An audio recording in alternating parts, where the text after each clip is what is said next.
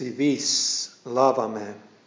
If you will, cleanse me.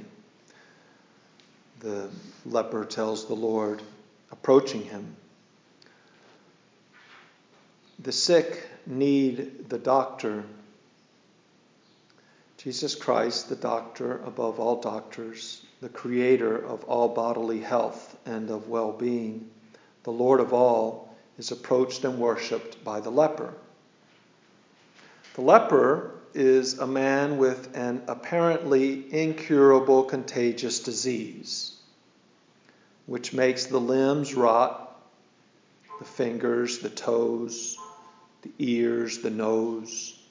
It disfigures the body. Those who were clean were not allowed to get close to the lepers.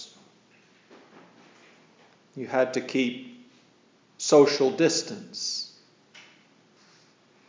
Christ, with the power of God, breaks that social norm. He, break, he, he does not keep social distance with this man who was not to be touched. He touched the man.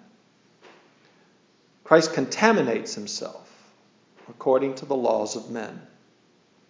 But in reality, he, by touching the man, instead of rece- receiving the disease, he gives the man health. He eliminates the disease by touching him.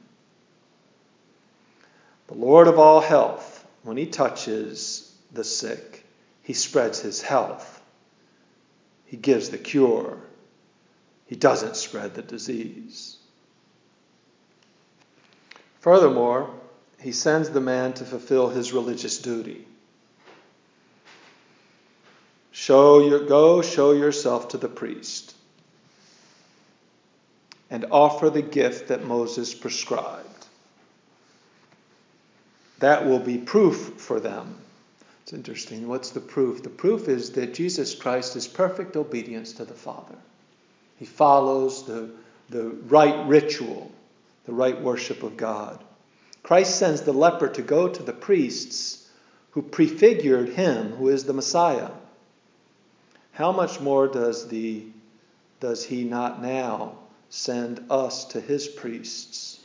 who have his own power to save us. Today, too, ask Jesus to make you clean in every way. And go, confess your sins to the priest, as is your wont, as is your habit. Go to, the, to his priest to fulfill the right worship of God in Christ, our health.